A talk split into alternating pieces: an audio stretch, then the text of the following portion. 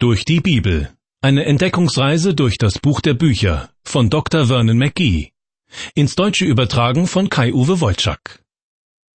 Schön, dass Sie eingeschaltet haben. Herzlich willkommen zu einer neuen Ausgabe der Sendereihe Durch die Bibel.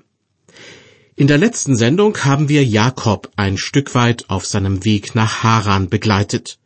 Jakob will sich vor seinem älteren Bruder Esau in Sicherheit bringen der ist nicht mehr gut auf ihn zu sprechen, seit Jakob ihm zuerst das Erstgeburtsrecht und später auch den Erstgeburtssegen abspenstig gemacht hat. Ja, Esau hat sogar zuletzt damit gedroht, seinen Zwillingsbruder Jakob umzubringen. Deshalb sucht Jakob Zuflucht bei seinem Onkel in Haran. Unterwegs auf seiner Reise hat Jakob bei Bethel eine Übernachtung eingelegt. Dort ist ihm Gott im Traum erschienen und hat ihm eine Leiter gezeigt, die den Himmel mit der Erde verbindet. Außerdem hat er Jakob versprochen, ihn zu behüten und ihn wieder nach Kanaan zurückzubringen. Im ersten Buch Mose Kapitel 29 wird der Bericht über Jakobs Reise zu seinem Onkel weitergeführt. Bald hat er sein Ziel, die Stadt Haran, erreicht. Als Leitgedanken über das erste Mosebuch Kapitel 29 könnte man schreiben, Irret euch nicht, Gott lässt sich nicht spotten, denn was der Mensch sät, das wird er ernten. Genau das erlebt Jakob.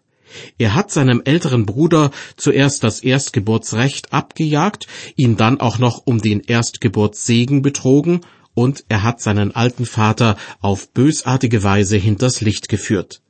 Dafür erntet er jetzt einigen Ärger, nachdem er sich vor seinem Bruder in Sicherheit gebracht hat.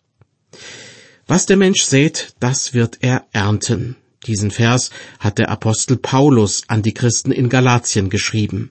Aber dahinter steckt natürlich eine Wahrheit, die man auch akzeptieren sollte, wenn man nichts vom Christentum hält. Auf pflanzliches Saatgut bezogen scheint es jedem klar zu sein, dass ausgesäter Weizen immer nur Weizen und ausgesäter Mais immer nur Mais hervorbringen kann. Doch wenn es um eigensüchtiges oder betrügerisches Handeln geht, dann meinen Leute, dass daraus auch etwas Gutes entstehen könnte. Was für ein Unfug. Was der Mensch sät, das wird er ernten. Ich habe den Eindruck, dass Gott damit fast so etwas wie ein geistliches Naturgesetz geschaffen hat. Es gilt für jeden Menschen, egal in welchem Jahrhundert er lebt und welcher Religion er angehört. In der Bibel gibt es dafür ein paar eindrückliche Beispiele. So hat der gnadenlose Pharao den Befehl gegeben, alle neugeborenen Jungen der Hebräer töten zu lassen.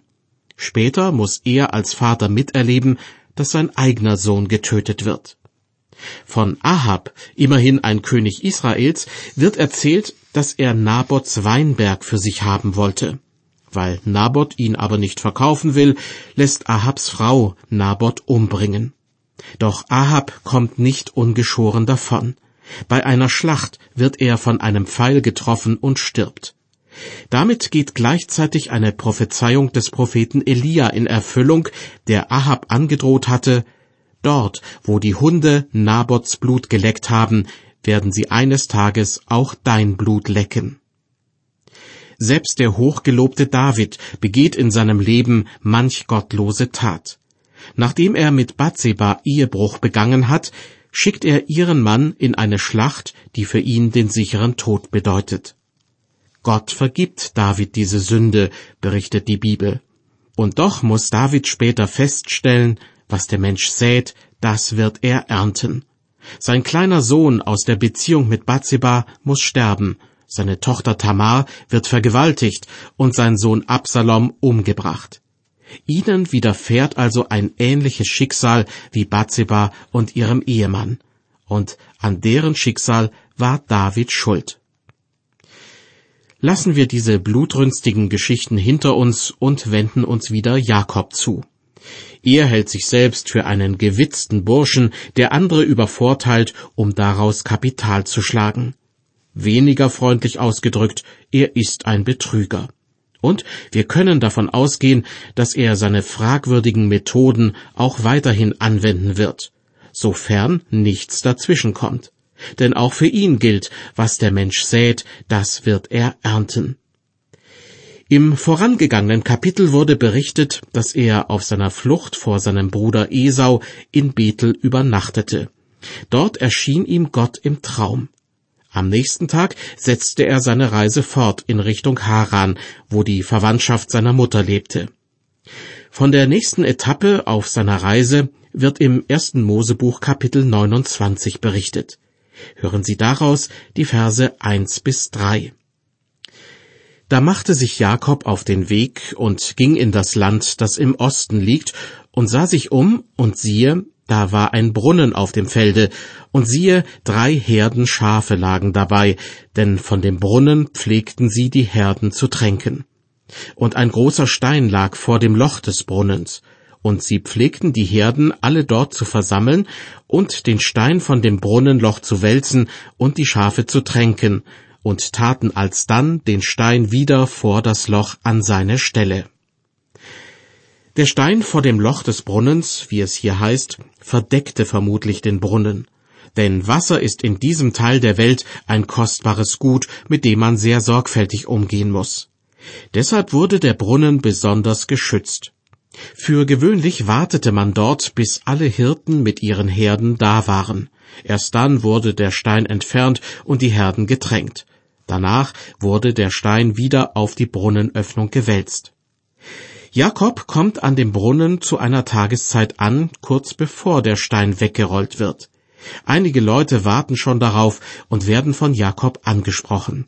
Ab Vers 4 wird berichtet, und Jakob sprach zu ihnen, Liebe Brüder, wo seid ihr her? Sie antworteten, Wir sind von Haran. Er sprach zu ihnen, Kennt ihr auch Laban, den Sohn Nahors? Sie antworteten, Ja, wir kennen ihn. Er sprach, Geht es ihm auch gut? Sie antworteten, Es geht ihm gut. Und siehe, da kommt seine Tochter Rahel mit den Schafen. Er sprach, Es ist noch hoher Tag und ist noch nicht Zeit, das Vieh einzutreiben tränkt die Schafe und geht hin und weidet sie. Hm, das ist mal wieder typisch Jakob. Er, von dem es in der Bibel heißt, dass er sich gern bei den Zelten aufhielt, erklärt nun den Hirten, was Sache ist. Es sei noch zu früh, die Herden zusammenzutreiben, meint er, deshalb sollten sie die Tiere tränken und sie dann noch einmal auf die Weide treiben. Was für ein Schlaumeier werden sich die Hirten gedacht haben. Weiter im Bibeltext Sie antworteten, wir können es nicht, bis alle Herden zusammengebracht sind und wir den Stein von des Brunnens Loch wälzen und dann die Schafe tränken. Als er noch mit ihnen redete, kam Rahel mit den Schafen ihres Vaters, denn sie hütete die Schafe. Als Jakob aber Rahel sah, die Tochter Labans, des Bruders seiner Mutter, und die Schafe Labans, des Bruders seiner Mutter, trat er hinzu und wälzte den Stein von dem Loch des Brunnens und tränkte die Schafe Labans, des Bruders seiner Mutter. Wenn man diese Verse heute liest, weiß man nicht so recht, wie man Jakobs Handeln bewerten soll. Schafe zu tränken war eigentlich Frauensache. Dass Jakob diese Aufgabe übernimmt, lässt ihn wie einen Kavalier erscheinen. Vielleicht geschieht es aber auch aus reinem Kalkül, um sich bei Rahel einzuschmeicheln. Bei den anderen Leuten, die am Brunnen warten, dürfte seine Aktion auf jeden Fall nicht gut angekommen sein. Denn wie in den Versen zuvor ausdrücklich betont wurde, hat man den Stein üblicherweise erst dann vom Brunnenloch weggewälzt, wenn alle Hirten da waren. Darauf aber nimmt Jakob keine Rücksicht. Er folgt nur seinen eigenen Gesetzen und schert sich nicht darum, was andere wollen. Doch ich kann Ihnen versprechen, Onkel Laban, Rahels Vater, wird ihm das bald austreiben. Zunächst kommt es aber zu einer ziemlich rührseligen Szene, die tatsächlich so wirkt, als ob sie von Jakob inszeniert worden wäre.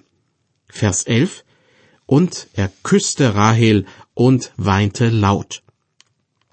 Also mir ist das nicht so ganz geheuer, denn es kommt mir völlig übertrieben vor. Vielleicht aber tue ich Jakob auch Unrecht. Möglicherweise ist die besondere Situation die Ursache dafür, dass er sich so gehen lässt. Gerade hat er eine lange Reise hinter sich gebracht, und war vielleicht zum ersten Mal in seinem Leben allein unterwegs gewesen. Gleich in der ersten Nacht bei Bethel war ihm Gott im Traum begegnet. Dann die lange Strecke vorbei am See Genezareth bis in das spätere Gebiet von Syrien. Die Wildnis und Einsamkeit kann ganz schön bedrückend sein. Schließlich ist er fast am Ziel. Vor den anderen Leuten, die am Brunnen warten, gibt er sich zwar selbstbewusst, wälzt den Stein von der Brunnenöffnung weg, als ob er hier etwas zu sagen hätte. Doch als er seine Cousine Rahel erblickt, wird er von seinen Gefühlen überwältigt. Die Anspannung der letzten Tage fällt von ihm ab, er umarmt Rahel, küsst sie und fängt an zu weinen. Also, wie viel Berechnung und wie viel echtes Gefühl mit im Spiel ist, wissen wir nicht. Nur eines kann ich mit Gewissheit sagen. Wenn Jakob seine Rahel das nächste Mal küsst, dann ohne dabei zu weinen. Weiter ab Vers 12. Und Jakob sagte ihr, dass er ihres Vaters Verwandter wäre und Rebekkas Sohn. Da lief sie und sagte es ihrem Vater. Als aber Laban hörte von Jakob, seiner Schwester Sohn, lief er ihm entgegen und herzte und küsste ihn und führte ihn in sein Haus. Da erzählte er Laban alles, was sich begeben hatte. Ich kann mir gut vorstellen, dass Jakob einiges zu erzählen hatte. Seine Familie und die Familie Labans hatten sich vermutlich lange nicht mehr gesehen, und Telefon gab's damals noch nicht. Vielleicht hat Jakob von dem geheimnisvollen Traum berichtet, in dem Gott ihm bei Bethel erschienen war. So wie ich Jakob bisher kennengelernt habe, hat er aber auch davon berichtet, wie er seinem Bruder Esau zuerst das Erstgeburtsrecht und dann auch den Erstgeburtssegen abgeknöpft hat. Man kann das Ganze ja so erzählen, dass der andere, in diesem Fall Esau, wie ein einfältiger Tölpel dasteht und alle, die zuhören, schlagen sich vor Vergnügen auf die Schenkel. Am Anfang von Vers 14 heißt es, da sprach Laban zu ihm, Fürwahr, du bist von meinem Gebein und Fleisch. Das hört sich fast so an, als ob Onkel Laban noch am Lachen ist und sich darüber amüsiert, wie Jakob seinen Bruder Esau überlistet hat. Diese Deutung ergibt einen Sinn, denn Onkel Laban und Jakob sind tatsächlich vom selben Holz geschnitzt, und Laban wird Jakob noch tüchtig über den Tisch ziehen. Aber mit großer Wahrscheinlichkeit ist etwas anderes gemeint mit dem Satz Fürwahr, du bist von meinem Gebein und Fleisch. Nachdem Jakob von seinen Eltern Rebekka und Isaak und seinem Bruder Esau erzählt hat, ist sich Laban nun sicher, dass der fremde Mann vor ihm tatsächlich sein Neffe ist. Deshalb bietet er Jakob selbstverständlich an, eine Weile bei ihm zu bleiben. Tage und Wochen ziehen ins Land.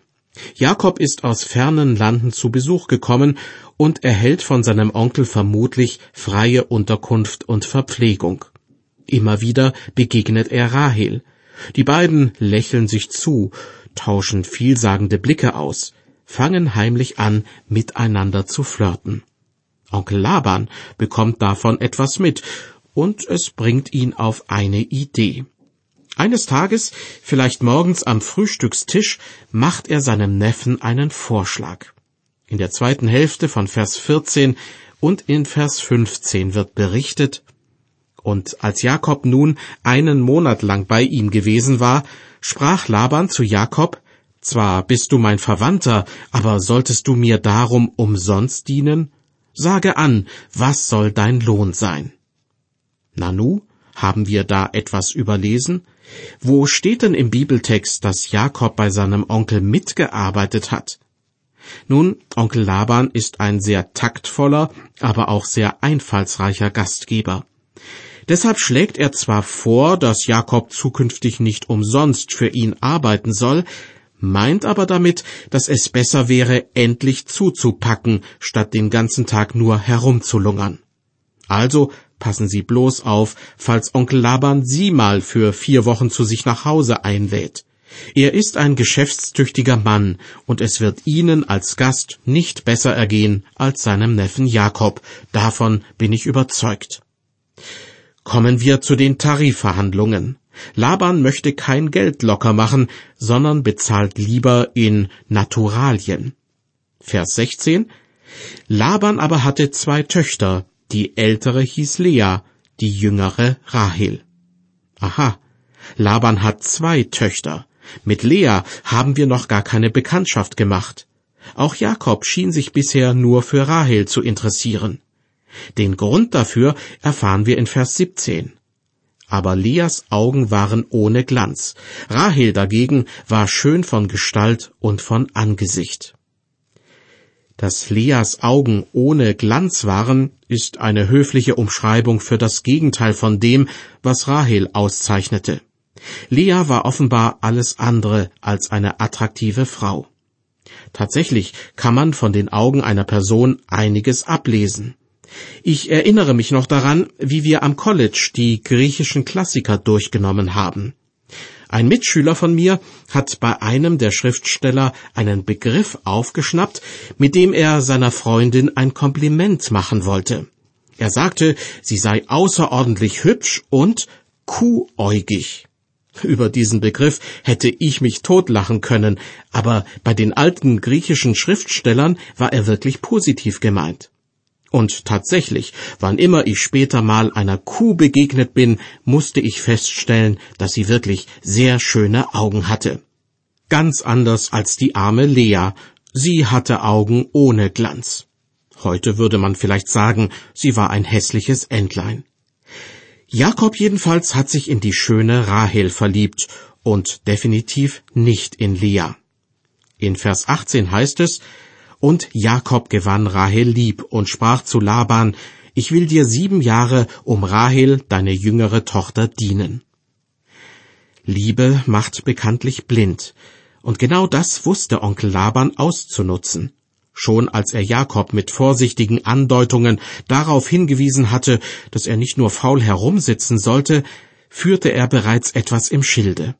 Laban war sich sicher, dass der Junge über beide Ohren verliebt war und für seine Rahel einiges zu geben bereit sein würde. Sieben Jahre Schuften, wahrscheinlich für den Brautpreis, der zu entrichten war, das war keine Kleinigkeit. Aber Laban als harter Geschäftsmann nahm das Angebot von Jakob an. Vers 19 Laban antwortete, es ist besser, ich gebe sie dir als einem anderen. Bleib bei mir. Laban geht auf den Deal ein. Er kann zufrieden sein. Und Jakob?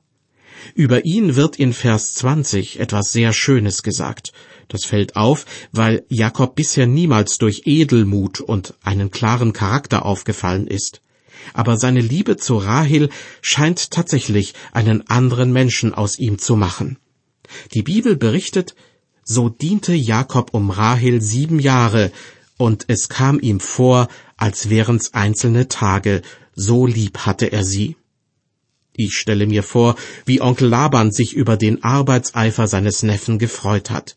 Egal ob es regnete oder richtig heiß wurde, Jakob schuftete, nur um nach sieben Jahren seine Rahel zu bekommen.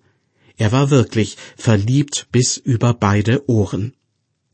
Onkel Laban unterdessen wäre seinem Ruf als tüchtiger Geschäftsmann nicht gerecht geworden, wenn ihm nach Ablauf der sieben Jahre nicht noch etwas eingefallen wäre, um den Fleiß seines Neffen so richtig auszunutzen.